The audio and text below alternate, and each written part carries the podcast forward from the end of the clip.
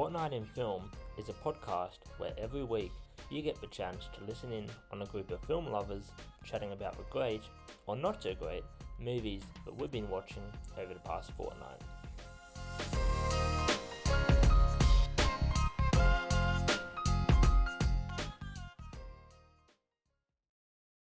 Hello and welcome to episode 43 of A Fortnight in Film. I'm your host Jason. And I'm your co host, George. Thanks for tuning in. I think this is, I looked back through all of our episodes, and I think this is the first time out of 40 plus episodes that I've hated all three films we're going to discuss.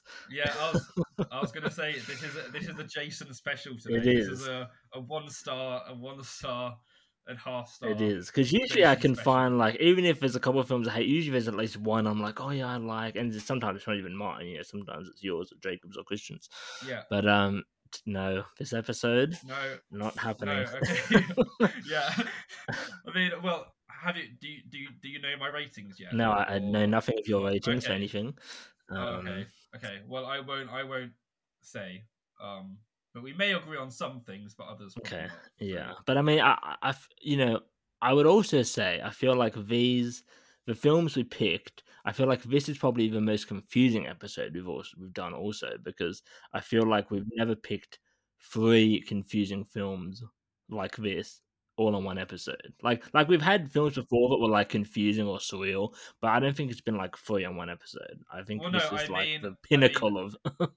yeah i mean for me for me um american beauty and is the least confusing um then then triangle of sadness Yeah, yeah. I was gonna say Um, maybe like- confusing is the wrong word. yeah, maybe like- maybe surreal is a better word. yeah i mean buñuel is you know known for his surrealism so you're, you're Yes. gonna you're gonna get that with him um, Yeah. So discreet charm of the bourgeois is the most confusing out of them out of the films We will kick it off with my pick, which is, and actually, I'll just note before we do, uh, all three films. Like I wanted to see these three films for a long time. I mean, not your pick, 'cause your pick only came out last year, but all three films were on my watch list, and I did want to check them all out. So, as much as I disliked them all, I am glad I've seen them because I did want to see them all, and I didn't really know what I'd. I, I did. I am sort of surprised at my ratings. Like I did feel like, like I, I figured I would have a hard time with Jacob's pick because I knew how surreal it was. But I did sort of think, oh, I'll probably like my pick, and I'll probably like your pick. Um, didn't happen. But yeah from from my end i i um i studied american beauty in college um and i liked it at the time so i i knew i would like it again spoiler alert um and Buñuel, i'm used to um because i've seen a couple of his other films triangle of sadness uh, because of its content i was sort of a bit wary but i won't we won't get into it yet um but yeah i you know i wanted to see um the discreet charm of the bourgeois and Triangle of Sadness was on my radar too. Um, so yeah. Once again, I always try and predict your ratings. so, so with American Beauty, I wasn't I wasn't actually sure. So I, I wasn't well, I was sort of had a leaning, but I wasn't sure. Um Tri- Triangle of Sadness, I predicted what what's coming. And um Discreet of the Bourgeois, again, I very much predicted what's coming. um so yeah, but we can we can get into it. Now I'm so I'm so tuned in. I can I can literally predict what you're gonna rate. Christian dubbed me that moniker of a wild card, which I very much love to this True. day. So Yeah. sometimes I throw a curveball in there and I shock Yeah. everyone, but yeah, generally speaking, yes. Yeah. If you can tell by what sort of film it is ahead of time what I'm going to think of it. Yes. Um, Although you liked um, Beau Is Afraid, um, which I Yeah. you- Yeah, I mean, yeah, that film was too damn long, but I mean, it is worth a watch because it is. It's a very gripping film, I would say. It's it's a very strange. It's, it would be, it would have been a good pick for this this episode actually because that's a very surreal film as well. Um, but you know, there, there was something about it that like charmed me. There was something about it that like gripped me. I was like, it was long, and I was like, I half the time I'm like, I don't get what is happening, but it, it had something, you know, it gripped me, it it it intrigued me. So yeah, I, but yeah, that is a rarity. You know, most most surreal sort of films I don't have a good time with. Um, so uh, we'll kick it off with my pick, which is American Beauty from 1999, um, directed by Sam Mendes in actually his first film. Uh, as a director. Um, so it stars Kevin Spacey uh, in the main role. Um, Annette Bening is his wife. Thora Birch uh, is his daughter. Um, and you know, there's uh, other people in there. Wes Bentley, uh, Allison Janney, and Chris Cooper play the neighbors next door. Uh, Mena Suvari is in there as one of Jane, who's the daughter, one of her friends. Um, Peter Gallagher, who I always like to see because um, I remember him from the days of watching VOC. Um, he's in there. So yeah, there's a lot of actors and actresses in the film. Uh, so Kevin Spacey plays uh, someone called Lester Burnham who works as I don't even figure out what he worked as. It was like a journalist or something. I mean, he worked at some media. I think it's. Company. I think. I think it's advertising. Sure advertising, advertising, yeah, okay, advertising. Um, yeah, so he works in advertising. His wife is a real estate agent, um, and have a sixteen-year-old daughter called Jane. Uh, but he is this, you know, uh, unfulfilled, unhappy man who doesn't really. Well, his wife and him, I guess, have fallen out of love, as it were, and the daughter doesn't really have a relationship with either of them. And his family moves in next door, who the father is this um, like retired U.S. Marine, and uh, the wife is uh you know she's near catatonic as Wikipedia describes it, um, and then the son is I mean he's never given his age. I sort of assumed he was eighteen. I think he said that at one point maybe, because um, I mean she's sixteen and he's yeah he's a bit older, um, and he's uh, a drug dealer. He, you know, Lester realizes he's unhappy in his life and he's sort of just going through the motions. Um, and he ends up becoming infatuated with uh, one of Jane's friends called Angela. You know, and at the same time, this is happening. His wife Carolyn begins this affair with uh, this buddy Kane, who's played by Peter Gallagher, who's like her rival in the real real estate game. Once Lester discovers this infatuation with this, you know, 16 year old girl, his life sort of restarts. Um, and he sort of figures, I have something to, you know, live for now. And so he, you know, he ends up buying like this car he's always wanted. Um, he ends up working out uh, because this this Angela says that she would, you know, have sex with with Jane's father if he if he was, you know, more muscular. And I'm sure we'll get to discussing the character of Angela and her um, proclivities for older men uh, in the course of a discussion. Um, I mean, the film just goes on. I mean, a lot of stuff happens.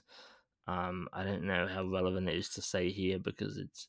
I would say the details of the plot maybe aren't as important as the overall themes, but you know, it it, ends with uh, Lester ends up making a move on Angela he finds out that she's a virgin, uh, contrary to her many claims of all the guys she's had sex with.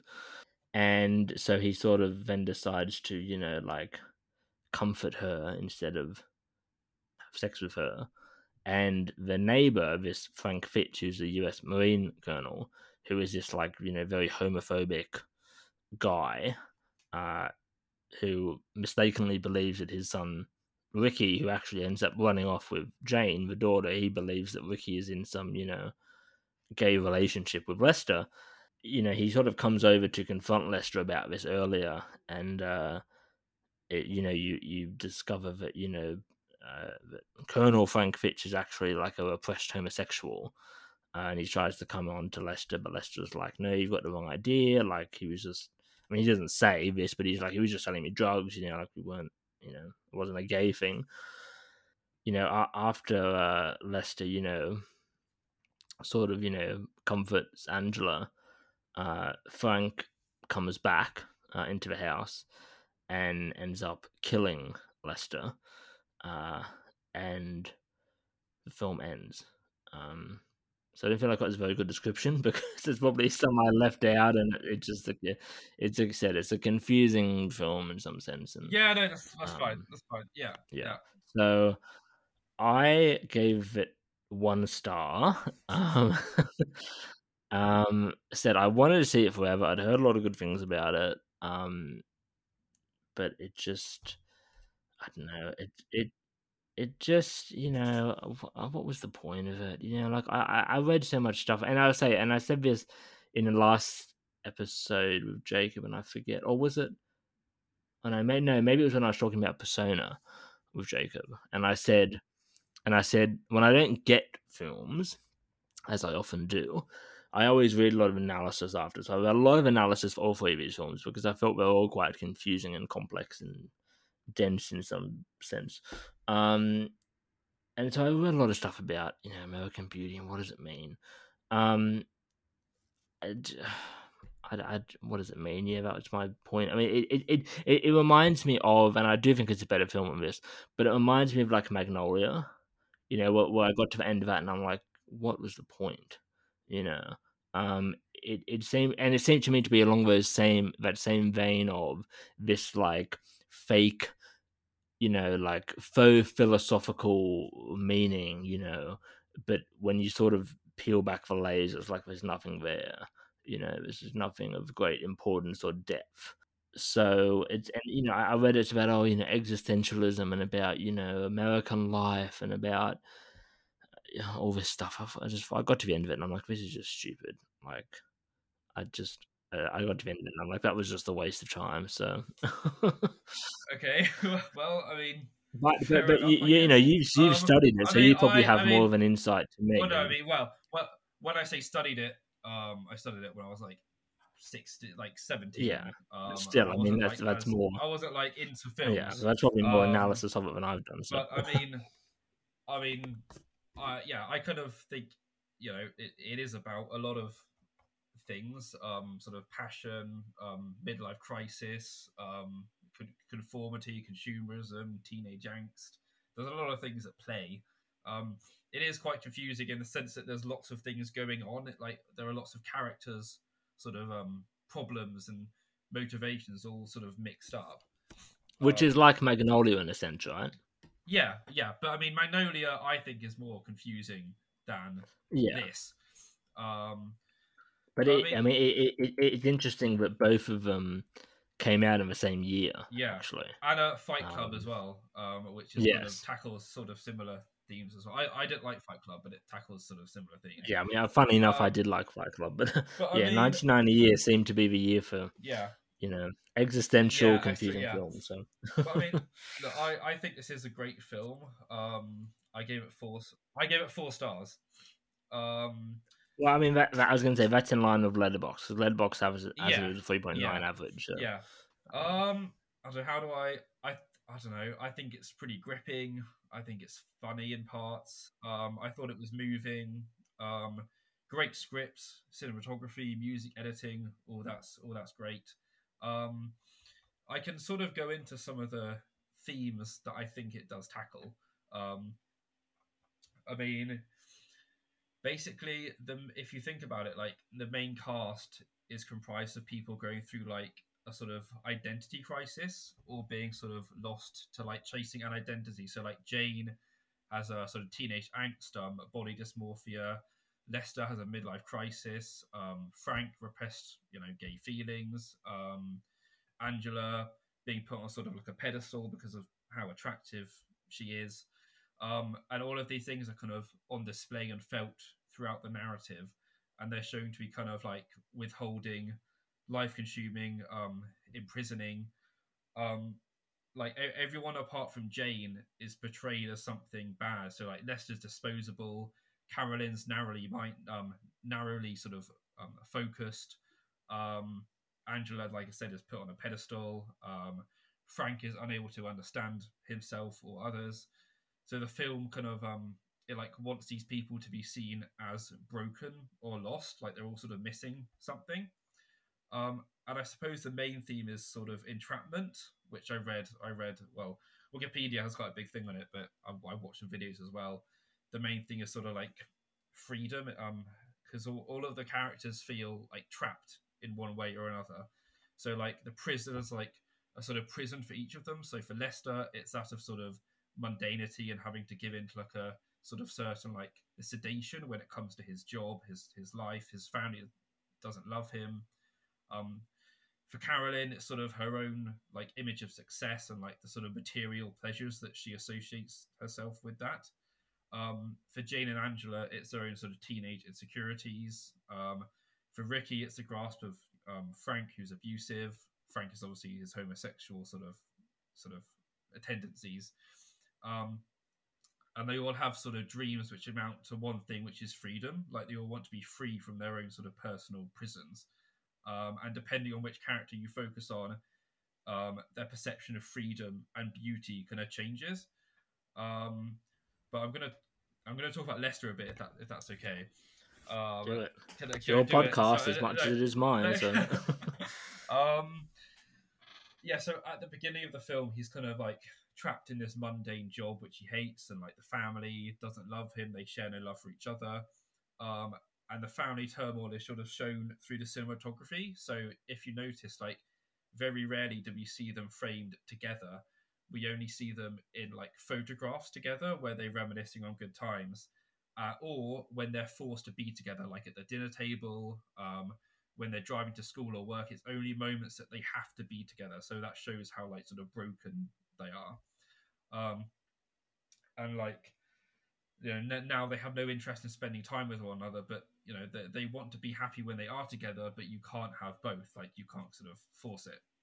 Um and then as lester begins to sort of liberate himself it's reflected in the cinematography. So like um, in all previous confrontations he was shot from like above and like sort of made to look weak while the other person is made to look sort of shot from a lower angle so it made to look sort of stronger but as the film goes on, he's more shot from like close-ups, um, from below, so he's gaining a sort of better perception of himself. Um, and then at that point, he sort of quits his job. Um, he sort of his more his attention shifts to more people, so he starts to focus more on his wife, his daughter, um, and he starts to work out and stuff.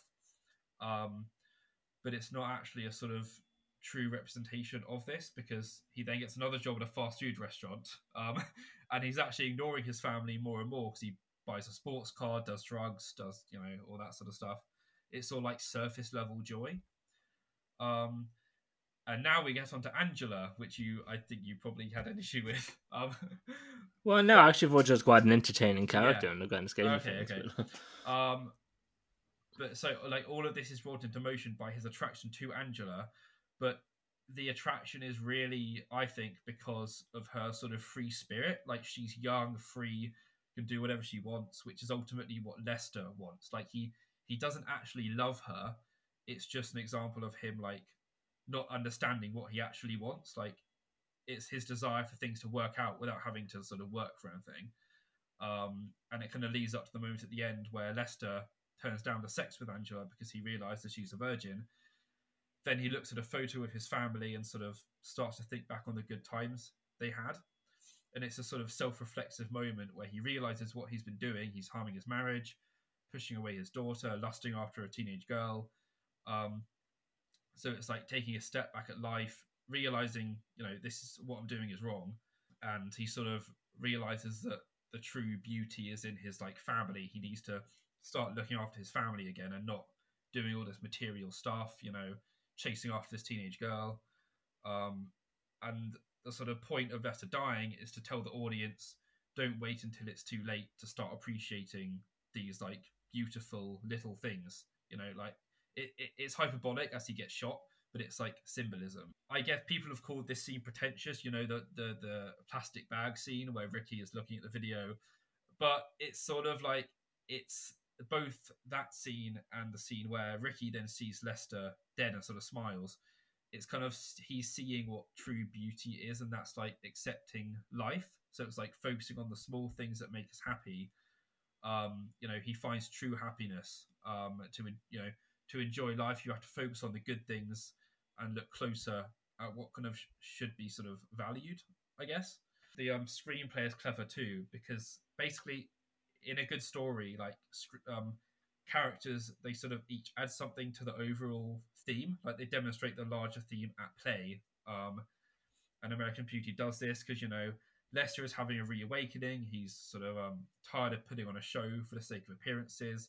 Carolyn's defining her self worth based on how successful she appears. um, Jane surrounded by people who thinks that sort of image determines your worth, but she finds someone who allows her to see how special she is for her appearance. You know, how beauty is sort of more on the inside and not just on the outside. Um, Colonel Fitts is, you know, terrified of his true self, so he locks it away. Um, so they, they sort of form a strand of the main theme, which is finding your true self and sort of breaking free and finding the true beauty in your life and not just the sort of superficial stuff, you know. Um, so in terms of, th- I, I, don't want to go on and on, but because there's a lot of themes that I could sort of talk about. Um, but and, and like the, the, the tone for me is like perfectly split between like sort of somber and light-hearted. Like it's sort of it's sort of interchangeable, but I feel it balances well. Like the the comedy relief is sort of used to break up the sort of sad moments. Um, cinematography, like the camera work, the the the, the framing is great. For example, Lester when he's in his office at the start, there's like a shot of him in his computer screen, and it's like the bar. They, they look like bars on the screen. Um, there are multiple shots like that where it sort of demonstrates what the characters are sort of feeling internally.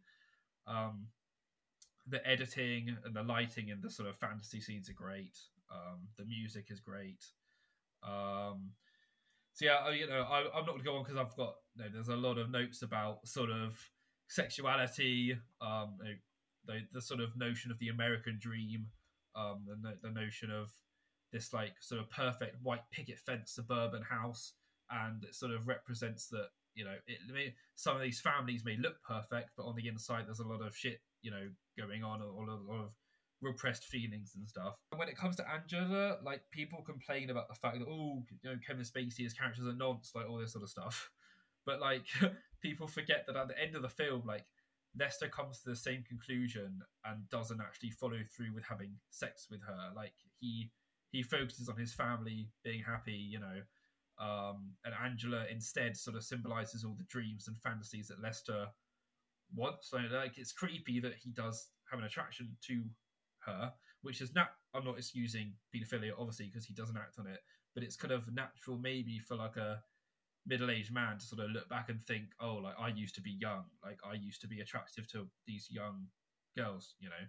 One thing, my one complaint, I suppose, is um, I think parts of it appear dated to that '90s sort of, um, sort of to the '90s, like the whole frank, like homosexual stuff, maybe a bit dated because I don't know how common, like obviously homosexuality is much more permitted now, I suppose, than it was in the 90s. So maybe that was more of a bigger theme back then. I don't know. Well, and, and, and just, and I found that whole thing just so like cliche in terms of oh well of course the person who hates gay people is secretly gay himself it's like actually there's some people out there who just hate gay people and aren't gay obviously i'm not excusing anyway if it's you know tolerable i mean i'm saying there are people out there who dislike gay people, lesbian people, transgender people, whatever, and has nothing to you know. Because a lot of people online who are, you see this shit online all the time. Oh well, they they only hate gay people because they're a secret, you know, flaming homosexual themselves. And it's like no, some people just hate gay people. It's wrong, but some people just hold those views. Doesn't mean they're gay themselves, you know. Think, yeah, I, I agree with you for some of that. I didn't think it was a like that was probably the weakest part of the film for me, but I didn't have a me like a big problem with it. I just thought like Lester's like Lester's journey and like Carolyn and Jane, they were all more sort of um, interesting to me than Frank's, even though he's the one who pulls the trigger at the end. Yeah, no, I, I just found that, that whole angle. I was just like, wow, this is just like people on the internet today who, you know, think that anybody who hates gay people is secretly gay themselves. And it's like, mm, not, not always and not often, I would say. Yeah. Yeah, I mean, yeah, I just think it's a you know very well written, very character centric, which I like. Um, um, and I think it is quite clever in how it tackles all of these, all of these themes which it's trying to, you know, show. Um, there's obviously the, the motif of the rose as well, which is I think it's meant to sort of represent passion, how each you know each person's particular passion and their love and stuff and their beauty.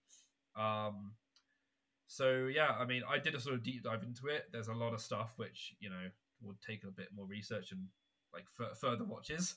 Um, but yeah, I think it's a. I know it's had some critical reevaluation, but mostly people still like it. Like, um, I think I I think in even in 1999, I think Sam Mendes even said he was surprised to an extent that the furore and the sort of uh, ten, I think it got ten Oscar nominations. Um, Yeah, one five. So it, it won Best Picture, Best Actor, Best Editing, I think, and all that. Um, so yeah, I'm glad I revisited it because I was keen to, and I liked it as I did back then. so yeah, so yeah, so that was a very insightful, in depth um, explanation, which I very much appreciated. I'm sure our listeners do as well. And it's funny because I agree with a lot of what you said. Like I agree with you know all your interpretations and what they mean. I'm like I can get all that. It just didn't do anything for me. But I do have in my notes actually, which I forgot to say before. I did find this, even though I gave it one star, I did find it a very hard film to rate, in a sense.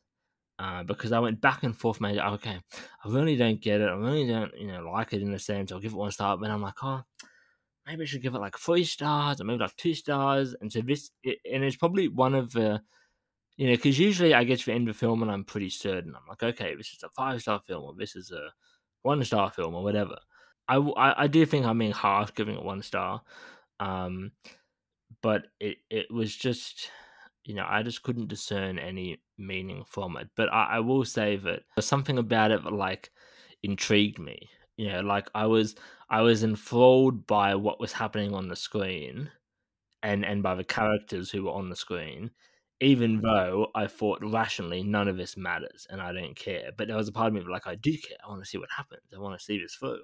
And and you know, I, I will give it a few compliments. I do think the acting was good um, from everybody. Um, I thought the soundtrack was good.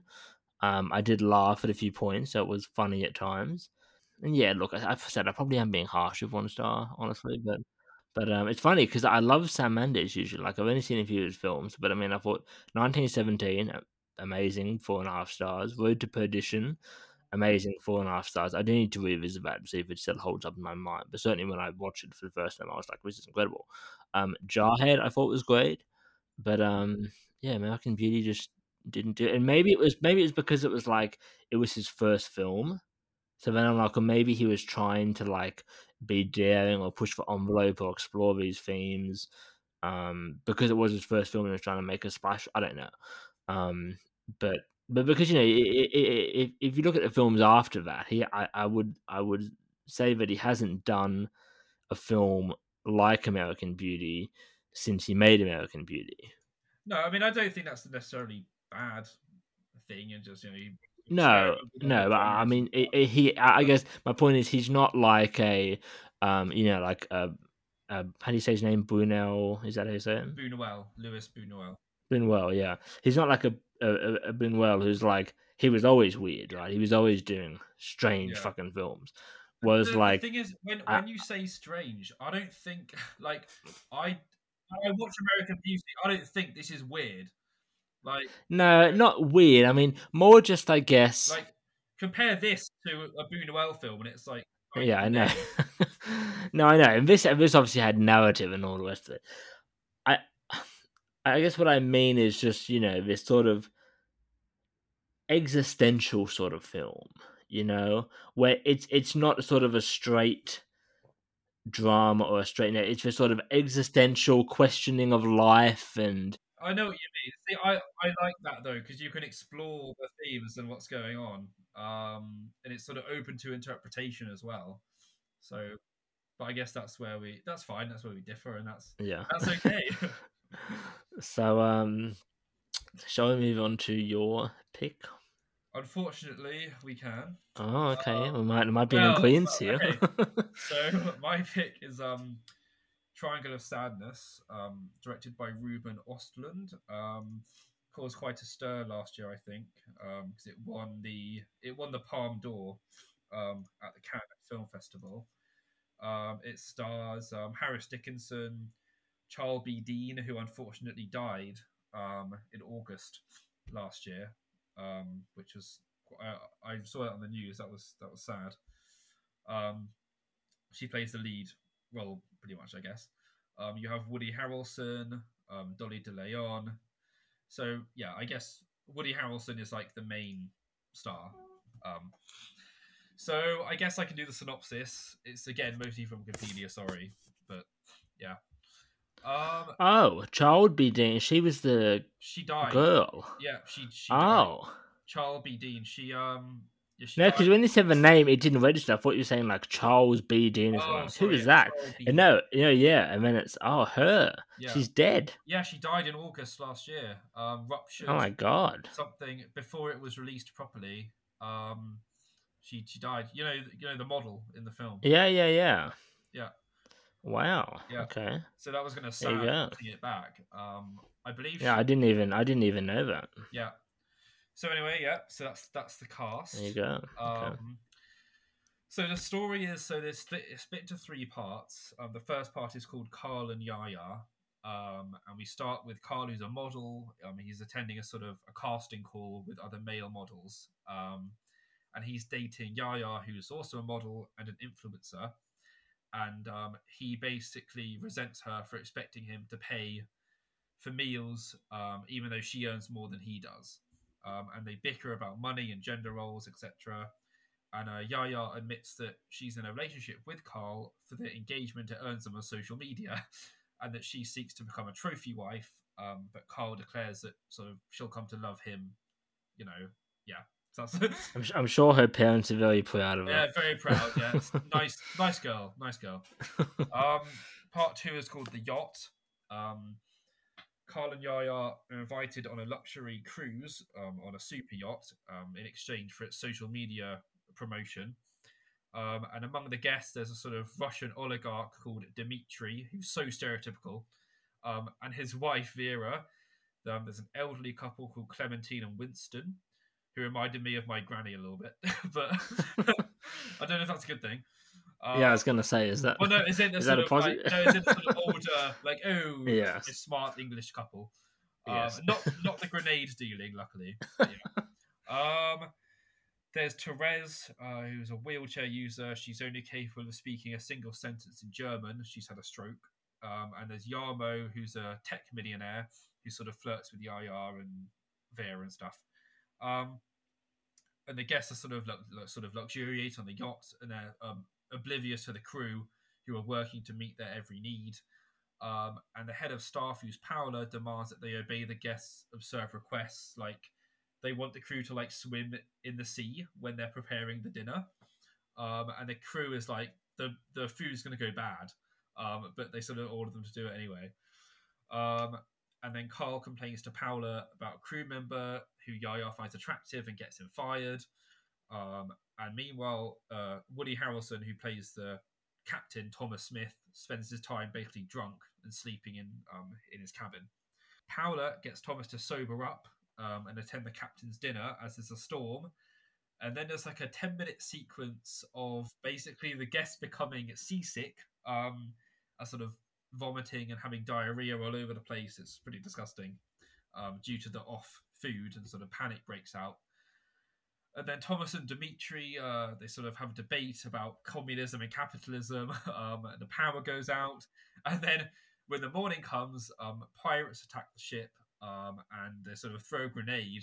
And it, it, it did kind of make me laugh. Um, Clementine kind of picks up the grenade and is like, "Oh, is this is this one of ours?" And then and then the grenade because they ba- they basically deal in hand grenades. Um, and then the boat blows up and capsizes, whatever. That's the second part. The third part is called the island. Um, so there's a small group of survivors: uh, Carl, Yaya, Dimitri, Therese, Paola, Yarmo. There's a ship mechanic who's Nelson, who Dimitri thinks is a pirate. Um, and there's a cleaning woman called Abigail, who they all manage to escape. And at first, sort of Paola is ordering Abigail around and ordering the guests around. Um, but then it becomes clear that Abigail is the one who can fish, make a fire, basically survive. Um, so she sort of basically takes command. Um, and the survivors, they sort of start to bond and come to terms with the situation. Abigail gets power. She gets her own private bed, which is inside a lifeboat. And she basically coerces Carl um, into leaving ya- um, um, Yaya for her because um, in exchange for like food. So she so she gives him no yeah she gives him like special privileges and food, and he has sex with her. Is the sort of idea of it. Um, Yaya grows jealous. Um, Yarmo kills a wild donkey by smashing it with a rock. Um, and then Yaya decides to hike to the other side of the island um, to sort of look for stuff. Um, and Abigail decides to go with her despite Carl's concerns. Um, and they basically discover a beachside elevator and realize they've been on a luxury resort sort of all this time. Um, and back at the camp, um, Therese encounters a beach vendor but can't communicate the sort of situation that's happening. Um, Yaya celebrates finding the elevator, but Abigail is hesitant to enter, presumably because she's, you know, content with the power that she has. Um, she then prepares to attack Yaya with a rock, but hesitates when Yaya um, offers to help Abigail get better work, such as being an assistant.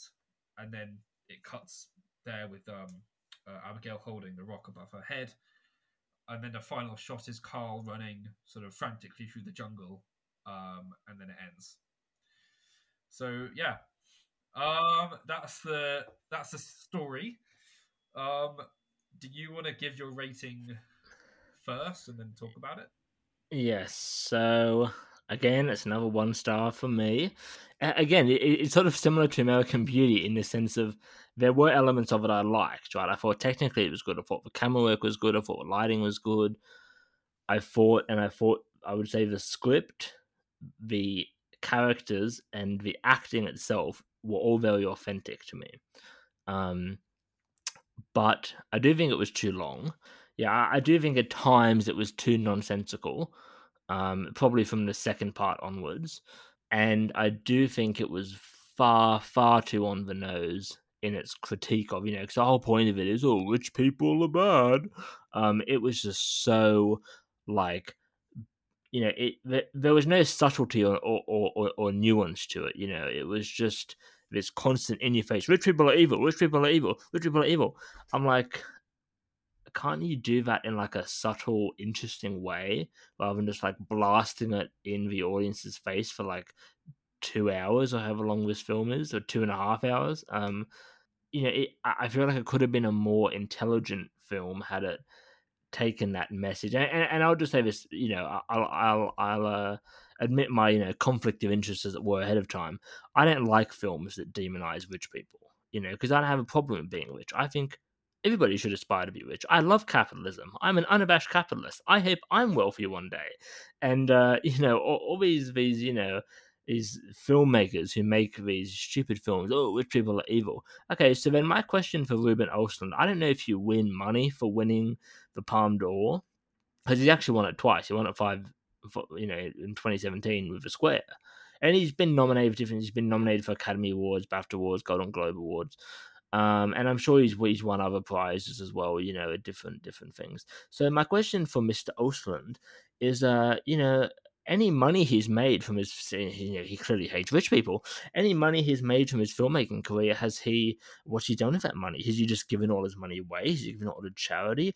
Oh no actually he probably lives in a very nice house somewhere he probably drives a very nice car you know his kids probably go to some fancy private school for you guys kids you know. So it, it's like it's just so it's just so hypocritical these people who make these you know like these people are famous directors and they're winning all these awards and they're trying to make film with being like rich people are bad. It's like, but you're the rich person. So what are you even saying? What are you doing? Yeah, and let me just say as well, like the fact that it was awarded the Palme d'Or at a Cannes Film Festival when the majority of people there are very wealthy is just so funny. It's no, so and actually, it's funny you actually mentioned Cannes because I was going to read this thing out, and it actually mentions it. So, I, so I'm going to read to you two paragraphs. Uh, they're quite long paragraphs, but I, I've you know, it was a review that I, I think is a pretty good review by myself, and uh, the point still stands to this film. Um, so this was this was in my review of Parasite, um, which I'll plug myself. You can get in my Letterboxd and read it if you like.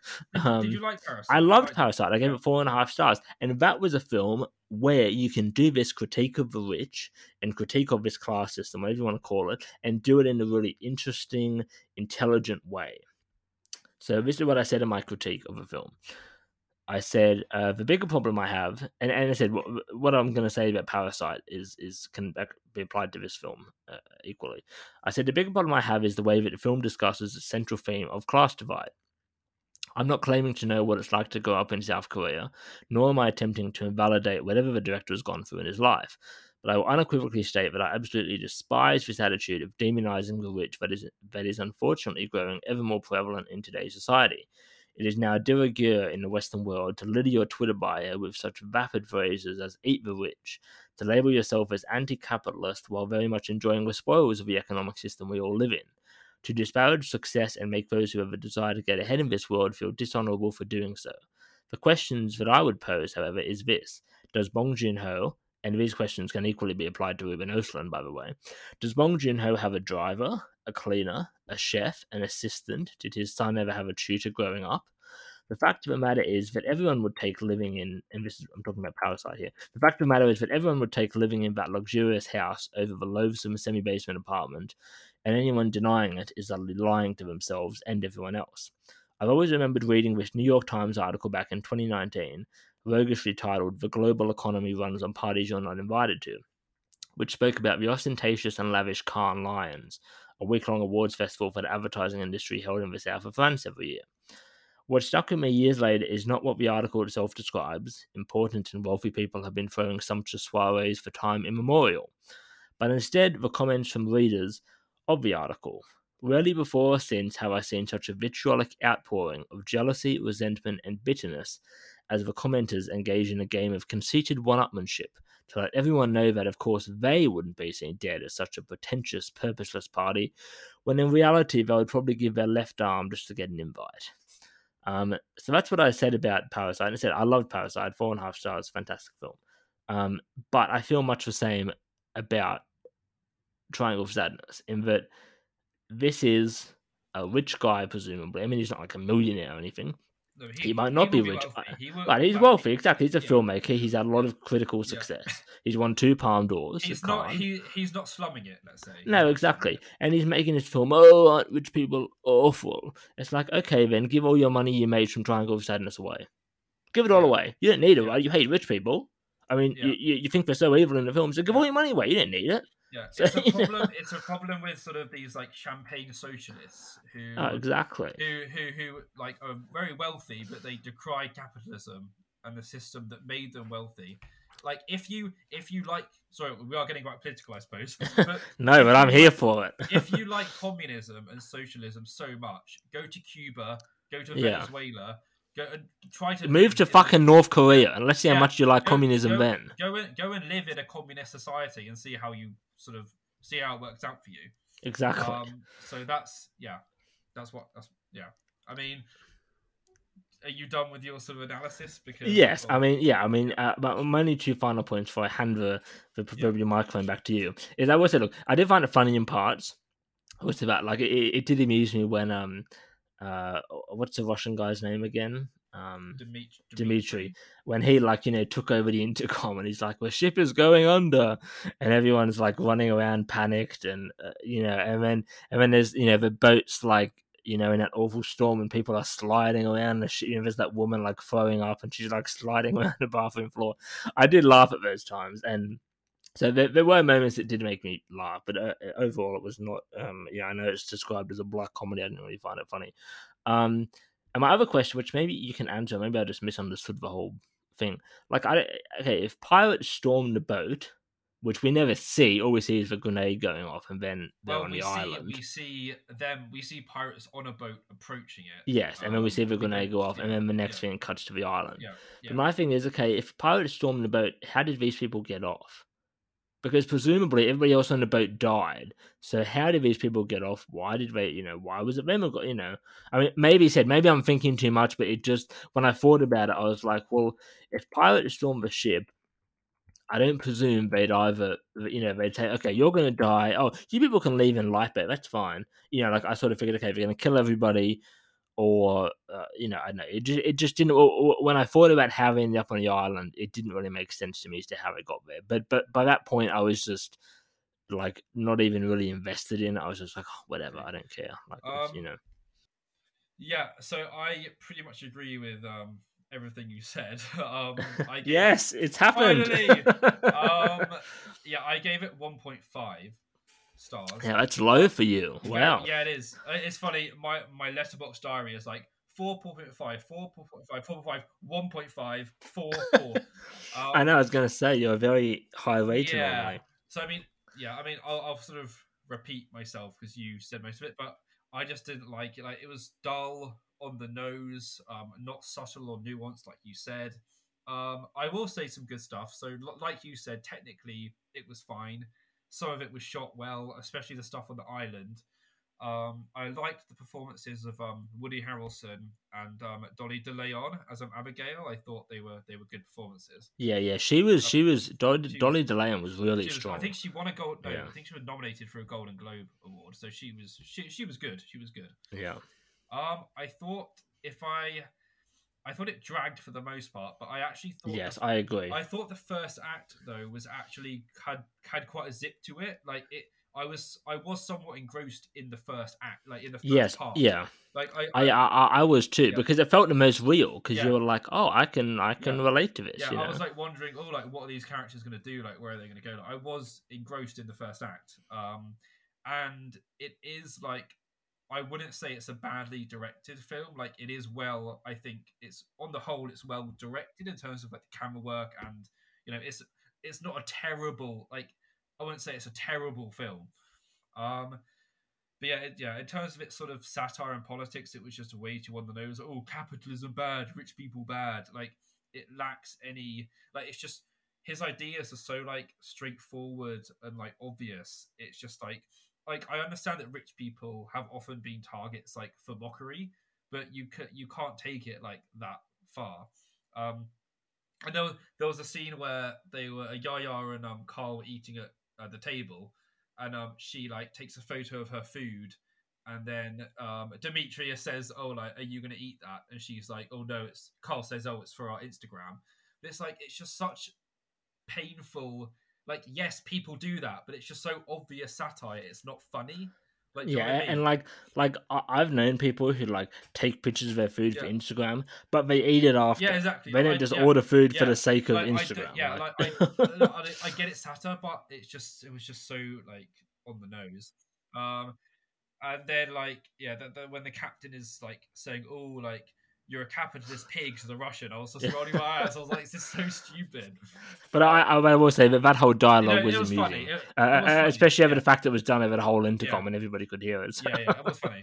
Um, yeah, and as you said, like it was a black comedy, but I didn't really laugh at all. Yeah. I suppose. Um, Okay, yeah, I mean, got got a few laughs out of me, which is weird. But, Yeah, uh, yeah, yeah. I, I, I, I agree with your sentiment. Yeah.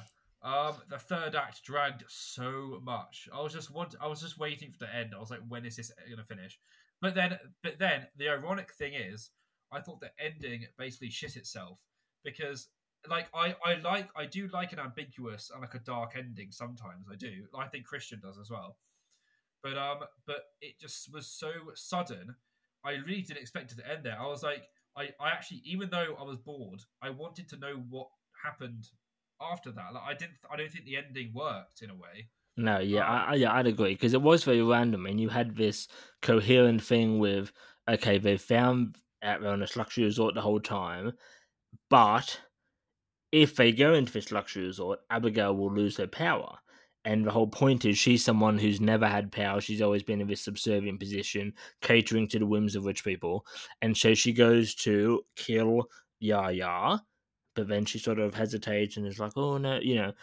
And and, and, and i- i- if it had ended there, fine. But it said you said then it cuts to this oh Carl running through the forest, and it's like it's so it's it's almost like it's come from a different film or like a different still of uh, you know like oh that should have been in 30 minutes earlier sort of thing you know and it's so random and abstract you're like what the fuck is that yeah, doing it yeah. So I did, Like- I did like the ending. Um, I found the whole like role reversal thing kind of a bit of a tired cliche, I, I suppose. Like, oh, like sort of lower class person gets power, and you know they she has to teach them survival skills. I was like, I don't know, it's just a bit lazy. and uh, i mean i don't know if they were referencing have you seen captain phillips with tom hanks Yeah, if they were referencing that film where she's like what am i and they all had to go around saying you are the captain oh, you are the captain i'm like maybe. are you trying to like rip off the film from 10 years maybe, earlier maybe, like maybe.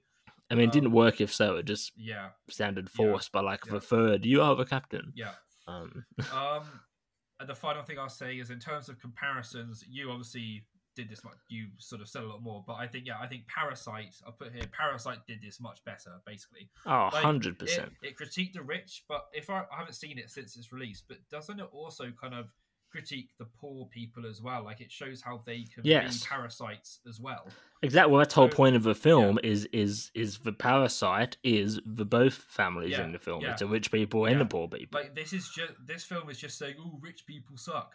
But like Parasite is balanced in that it says both classes of people can be parasites and be bad, so it's much more nuanced. Um, and there's also there's a TV show called uh, The White Lotus on um, HBO, which is also a satire on sort of wealthy people. But that is I enjoyed that. It's much better written.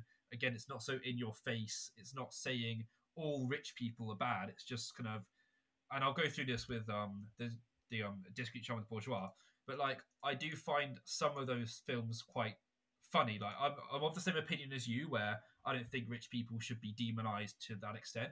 But like when it's comedy and when it's done in a funny way, I do find it quite funny. You know, um, so this was just too on the nose for me. Um, so yeah, that's my that's my thoughts basically. And how I don't know. I don't know what else was nominated for the Palme d'Or, but I I don't I just find it so funny that it that it won with its you know content. I don't know. Well, I mean, you know, uh, that that is the epitome to me of like, you know, the typical response to these sort of films. You know, like it's this pretentious bullshit, and and and, and the film world just laps it up. You know, oh, isn't this amazing? It's like, no, it's not. It's bullshit. I mean, a lot of people on Letterboxd are left wing as well. Oh yeah, Um, unfortunately. so it sort of skews. so it skews towards Yeah. that that political sort of view. Um, and I assume a lot of the people at Cannes and the, the people in Hollywood are left wing, so it's more going towards that area. Um, but yeah, so yeah, not good. We finally found one I we both disagree on. it's only taken us what forty something episodes. Yeah, yeah. no, I, yeah. I'm sure there's been stuff we've we've mutually have- have, I disagreed think. on. I think I have, can't yeah, think of anything off top of my head, but I'm sure there is have. Um, things. But yes, it's it's nice to be in agreement for once on a on a bad film. Um, However, for the next one, maybe not. God, okay. So the next one is uh, so final pick is Jacob's pick. Uh, the discreet charm of a bourgeois, as has been mentioned a few times already, 1972, by Louis. I can't say his name. How do you say it? Louis Louis Buñuel. Okay, but yeah, that guy. um, Yeah. uh, so it's a, it's in French. It's a, a French film, even though he's not French, I believe. He's Um, like he's Spanish, basically Spanish. yeah. Um, But worked in Mexico and um, France mainly. Okay, yeah. So I'm not going to even try to give a plot synopsis. What I'm going to do is I'm going to read the Letterboxd synopsis, then I'll read a parag- a couple paragraphs that's on that's on uh on Wikipedia, and that's it. I'm not going to go into any more detail because I can't. It's it's I, I just find it's too complicated a film to explain. Um, so I'm not going to bother. So, uh, Letterboxd synopsis it says in Louis Buñuel, do you say it? Deliciously satiric masterpiece, an upper class sextet sits down to dinner but never eats. Their attempts continually thwarted by a vaudevillian mixture of events both actual and imagined. Uh, and Letterboxd goes on to say, you know, the film consists of several thematically linked scenes. Uh, five gatherings of a group of bourgeois friends uh, in the four dreams of different characters. The beginning of the film focuses on the gatherings, while the latter part focuses on the dreams, but both types of scenes are intertwined. There are also scenes involving other characters, such as two involving a Latin American female terrorist from the fictional Republic of Miranda. The film's world is not logical. The bizarre events are accepted by the characters, even if they are impossible or contradictory. So I, I know this sounds like your worst nightmare. It really does. Um, Um, so I, I mean, I, I mean, I feel like I should give a plot synopsis, but I, I feel like it's just too confusing. Um, so It's- I don't. yeah, okay. uh, yeah, I mean, it's It's basically it's a- okay. I, I I can try. yeah, Um, yeah. You can try. basically, I mean, we we really should have got Jacob to like write one for us or something. Yeah, I mean, this is going this is going off the top of my head now. But basically, um, there are um, there's a couple who's meant to be hosting a dinner party for these friends, um, and the friends turn up at their house, and it's basically they've got the wrong they've got the wrong night. So they basically have to then because uh, the husband is at like a I think it's a work meeting and the wife isn't sort of isn't ready to go out. Um, and then they basically have to find somewhere to eat, so they go to look an inn. Um, and there's a sort of um, and there's a funeral uh, sort of in there happening because the owner's died. Um, and then it the, basically the rest of the film is a sort of procession of sequences where the sextet, so the the six friends, they kind of struggle to find a place to eat. It's all about them finding a place to have dinner, and they can't because uh, these, like Jake, like you said, these interruptions keep on happening. And then in the second half of the film, there are like dream sequences, and there are dreams within dreams, um, and it does get rather confusing. Um, so yeah, it's best to go watch it yourself. It's kind of hard.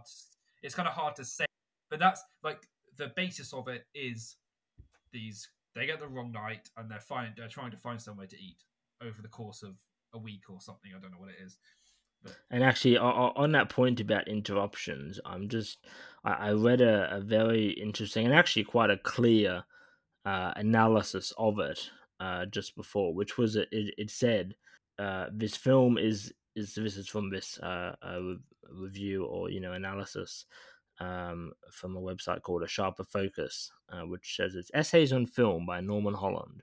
Uh, so Norman Holland, whoever he is, says uh, this is a film about appetite and appetite interrupted, and it is the interruptions that are more vital than the appetites, um, which I thought was interesting. And so I, I, I, mean, yeah, if you want to go and look it up, uh, yeah, I mean, it, it, this one's on a website called a sharperfocus.com.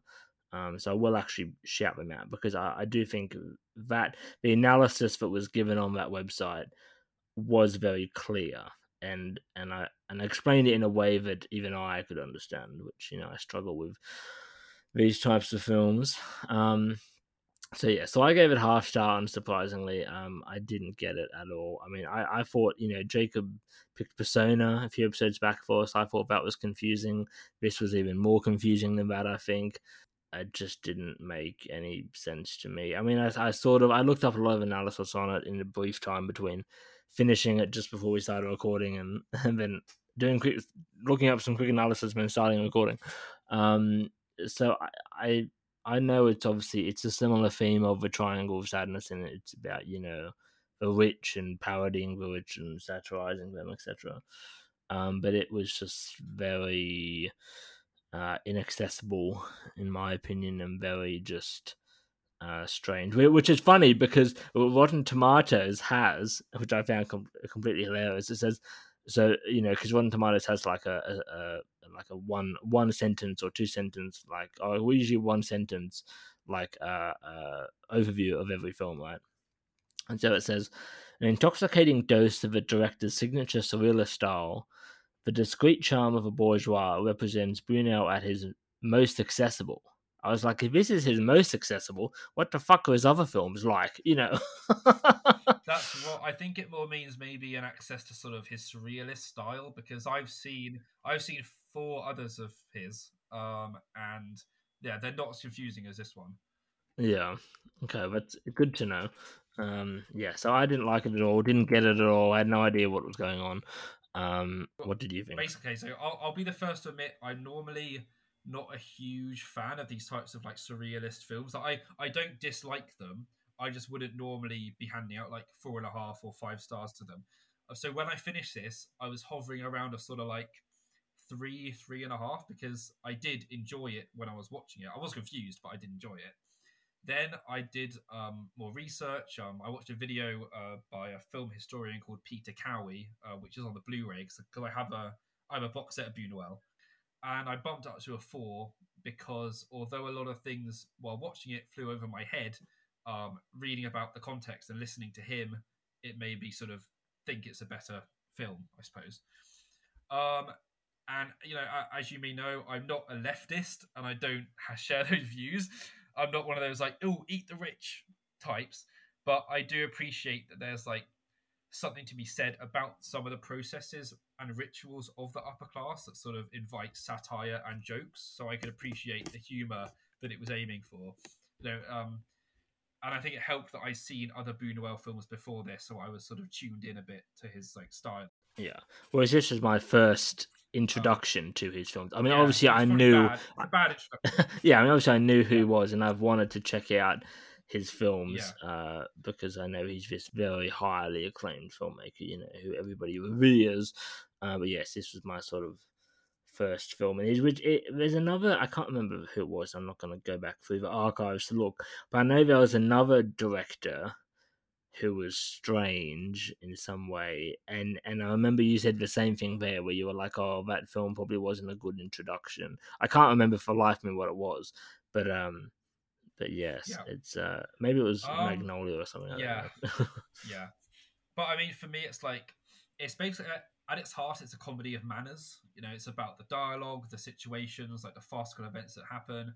So I kind of appreciated that there's a sort of um light touch to it, but it also roots itself in these issues. Um, and the comedy is basically showing us like a group of people who are quite mechanized and they behave according to rules and the traditions that sort of make them out like like sort of robots. So I I I, I quite liked the humor in that because the comedy comes from the way in which they sort of fall foul of those rules. I I thought it was a much cleverer way of doing it than something like Triangle of Sadness, which is just these people suck. Uh, Fernando Rey, who's a very good actor, he plays um, Don Raphael, uh, who's uh, the ambassador of the Republic of Miranda.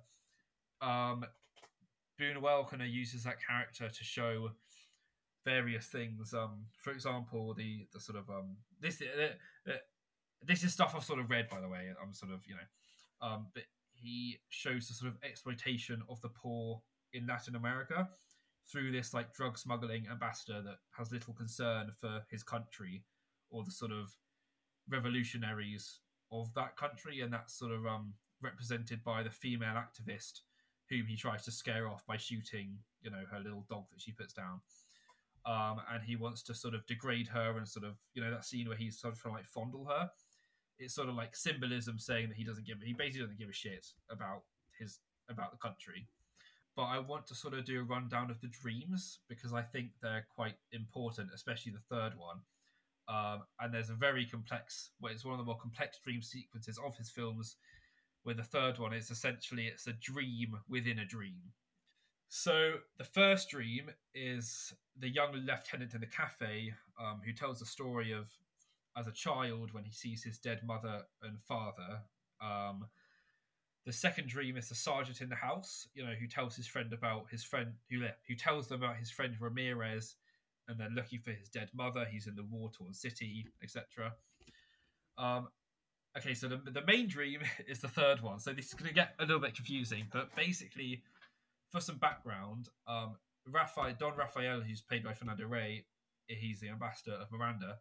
Um, he's having an affair with Madame Thevenot, who's played by Delphine Seyrig. She is the wife of one of his friends, Thevenot, who's in the group. Okay, so it's so basically it starts with um, Thevenot, who dreams that his friend Seneschal, one of the other characters, is dreaming that a certain event is taking place, and it's this dream within a dream that we see first. Um, and the, the this event is that all the friends are invited to a colonel's house for dinner, and they all sit down. Um, but then a curtain is raised, and it's revealed that a crowd is watching them all like they are in a play. Um, and the play is called Don Juan Tenorio, um, which is a 19th century play uh, featuring a romantic character called Don Juan. Um, and Don Juan is this sort of legendary fictional Spanish libertine who devotes his life to seducing women. Um, and the name Don Juan has become a sort of term for a womanizer, right?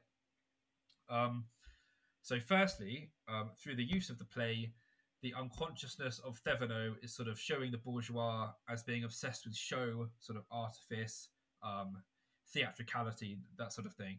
And then on the other hand, making the play about Don Juan, it refers to the fact that Don Raphael is having an affair with his wife. So Raphael is cast as this Don Juan figure, and this is only possible um, in the subconscious, in the unconscious, rather than in reality, because it's something that Stefano is unwilling to confront and to face up to. Uh, but the unconscious means that there is sort of a return of these repressed anxieties about his wife.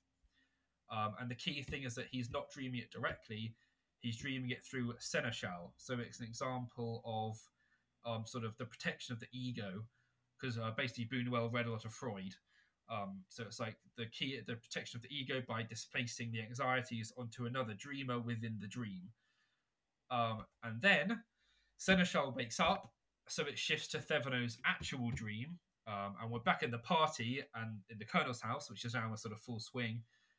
And Raphael has to suffer more humiliation because basically each member of the party comes up to him and has some sort of thing to say about the injustices or the poverty of life in Miranda, or stories about Latin America, which are very sort of stereotypical and fold into one sort of mass. Um, and Buñuel is essentially showing that Thevenot is sort of subconsciously heaping insults on Dan, on Don Raphael because of this affair with his wife. But in a wider sense, Buñuel is also talking about the sort of Eurocentric reductivism of Latin America because Latin America is a big country with different languages, landscapes, cultures. So Buñuel is essentially saying that um, Europeans have little awareness of the sort of idiosyncrasies of these different countries in Latin America um, and it's an example of sort of Orientalism but applied to Latin America. So that's that's the analysis that well, it's I took it mostly from Peter Cowie, um, but I thought it was clever. Um, then you have the fourth dream, which is about a police sergeant who dreams he has released these uh, student protesters. And then uh, the fifth dream is uh, Raphael imagining that at another dinner party, all of his fr- all of the friends get shot by a group of men who break in, um, and only he survives by hiding under a table. But he reaches up, grabs some lamb, and then is uh, sort of found out and shot. Um, and you know, overall, we don't know how else how like, what what other parts of the film are a dream or not, but it's sort of interesting because you don't know. And um, and what's interesting as well is that neither he nor anyone else who dreams seem capable of basically working out the implications of the dreams. They're not interested in they're not concerned about you know what these dreams mean or what they need to fix about their lives etc you know there's no active effort to change there's lots of another other analysis here about the bishop priest the bishop worker because basically um that was the thing in the 60s these catholic priests would work on these houses and Buñuel basically turns this into a big joke. Um and he sort of has stuff with the priest where he kills this um gardener who had killed his parents as a boy, but he kill he kills him and then he basically um he basically absolves him, so it shows that sort of like an outward show of piety. It's sort of sort of like a hypocritical outward show of piety, um, because he absolves the man who killed his parents. Um, and then technically, I thought it was great. The blocking, the camera fluidity, I thought it was great. Um, the sort of configuration of the characters in the screen. I thought it was very well shot, very well planned. I did quite laugh um, when the priest appears to the seneschals, the couple. He's dressed as a gardener because he wishes to do the job for them, but, but because he looks like a working class type, he's sort of thrown out the house. Then he gets back in his priest attire and is let back in and is like hypocritically apologized to. So Buñuel is sort of saying that the upper classes tend to. I'm not again. I'm not saying this is my personal view and that they're all like this, but the point is that some upper classes may judge people based on their appearance. They don't look at the face; they look at the outfit, etc. I also found this quite funny. Um, on several occasions, there's a sound of like an airplane flying overhead, and sort of drowning out the sound of people talking.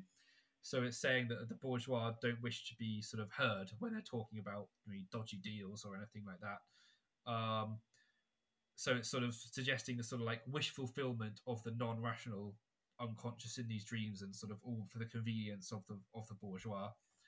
Um, and I will finally finish on a quote which I found, which is um, Buñuel's fascination with the discrete charms of these bourgeois characters is twofold. On the one hand, ultra polite, good looking civilization hides or even nurtures impressive acts of savagery and criminality. A bishop commits murder, High ranking government officials smuggle drugs and remain immune to the law. Dissidents are tortured. This complicated interplay of normality and transgression is taken for granted by Buñuel as the status quo, just the way things are in the rotten modern world, but he also delights in showing how, on the other hand, that balance can easily come unstuck. Too many embarrassing or needling questions from a colonel to Don Raphael about the politics of Miranda lead to a deadly duel, and discretion gives way to flagrant indiscretion whenever the most basic human appetites, hunger or lust, force their way into the foreground of a situation. Um, a couple's itch for amour fou, so like yeah, love, um, leads to the abandonment of their assembled guests. while the compulsion to chomp on a decent piece of meat gives Raphael away just when he should be hiding from a terrorist machine gun. So yeah, that's my analysis. Um, again, I, I did find it confusing, but reading up on it and with a rewatch, I feel like I'll, I'll understand more. And I think I think it's very very clever. Even though I may not agree with everything and what it's trying to say, I think it's clever in what it's and what Buñuel is saying about it. Was your quote from a Letterboxd review? No, it was on a, it was on an article. It was on an article. I was going to say I I found a Letterboxd review which I feel like uh, sums up my views on it. So I will quote it now. The review said, "Surrealist, nonsensical bullshit." That's it. and uh, I agree. It was surrealist, nonsensical bullshit. everything, everything, everything I just said. No, no, no, no. I, know. I, here's the thing.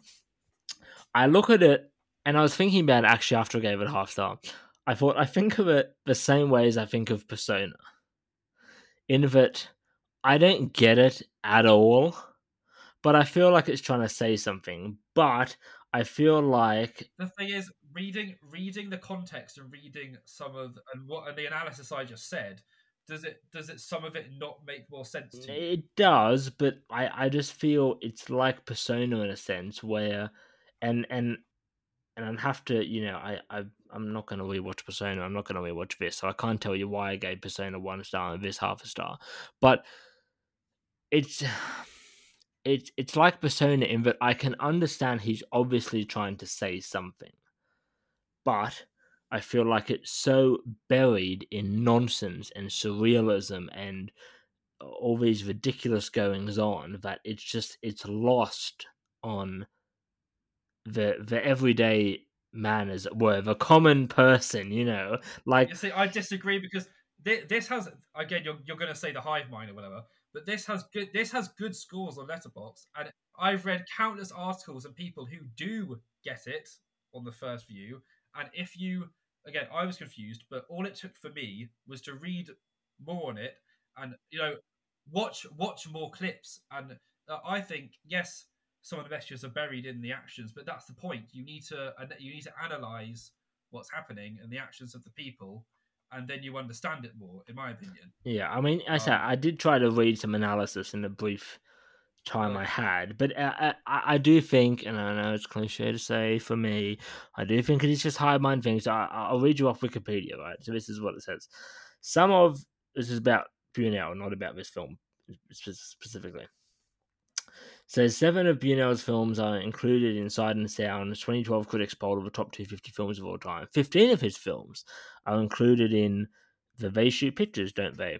List of the 1,000 greatest films of all time, second only to Jean Luc Godard. Uh, and he ranks number 13 on the list of the top 250 directors. Um, and earlier in the article, it says he has been widely considered by many film critics, historians, and directors to be one of the greatest and most influential filmmakers of all time. Uh, I guess my point is, uh, yes, I can tell there is something there, although I don't think it's it's like deep as maybe he thinks it is, or as he as, as he he wants it to be. But I do also think that there are a lot of people out there who think this film is amazing or think Buñuel is amazing. I know I'm going off one film of his, but because he is Louis Buñuel and this is the discreet charm of a bourgeois and oh wow isn't it so deep and philosophical and oh I'm I'm so smart because I get it. It's like oh give me a break yeah but, but I think you're just you're just applying that to what you think someone could think. Like I you know from my opinion people yeah sure there could be a couple of people like that people are allowed to like this film. You know, no, they're not. People, Nobody's people, people are only allowed to like what I like. For me, if I if, if I don't like a film, that's not my first thought. My first thought is I personally didn't like it. Maybe see, I'm always right. This is the thing. I'm yeah, always right, and everyone else not, is always wrong. that's so not what I'm trying to, that, that's not what I'm trying to. I just, that's what I'm saying. I'm saying I'm always right. like I, I think that people, you know, can understand something more than that can like things that I don't. You know, uh, that's what I'm trying to say. Um, I, I, my first thought isn't, oh, I'm, you know, these people are wrong, blah blah blah. But yeah. that's just me. Um, Maybe I just have a lot of uh, confidence in myself and my own views. no, that's fine. So, so, so, so do I. So do I. But I think that other people also can. I think that other people also have confidence that they like this film. You know, they that's that's where I'm coming from. Yeah. Um, so like I can tell I was watching it, I can tell yes, it's the satire of the rich. There is some message he is trying to communicate. I just felt like it was so lost in all this surrealism. And I said, that's a personal thing on me. I don't get surrealism. I don't like I said, Jacob loves it, right? That's why, that's why I picked this. That's why I picked this. That's why I picked Persona. That's why he's picked all the films he's picked since he came on the podcast. Bad Boy Bobby. You know, all, all, all these sort of things, you know. But for me, it's like I don't get surrealism or abstract or avant garde or whatever label you want to give things. I don't like it. So it's like anytime I watch things like this, I'm just like, I it's like an instant negative reaction. I'm just like, this is so stupid. And for blah, me, blah. it's not. I enjoy films as well. I like you know these straight dramas and narrative features, whatever. But I like films that challenge you as well and make you make you think more about what's going on. I don't, you know, I like films that that are challenging in that in that fashion. I don't like to just watch. I do like these types of films, you know, straight narrative features, etc., etc. But I like art house films. I mean, th- th- this is super art house. This is more art house than other stuff, art house stuff I've seen. But I like films that don't just lead you down this one narrative path. That you know challenge you in more meaningful ways. That's what I enjoy about them. yeah. So you know, I, I, I, guess my point is you can be challenged as a viewer without having to wade through endless, you know, depths of of indecipherability. but yeah, but Uh, but and- but and- it's indecipherable to you. It might not be indecipherable Yes. to other to other people. So Yeah. you know, Maybe I just have an inferiority complex about not getting films. I don't know. Uh, yeah, no, we obviously, you know, me, you, and me and Jacob, um, obviously, you know, like a bit more. I mean, I think Jacob is more on the surrealistic side than I am. Yes. I'm not, I, you know, I'm, I'm not saying I, I think all surrealist films are sort of masterpieces, and I love them all. Although there, there probably are some that I watched. I watched one called um, The Double Life of Veronique.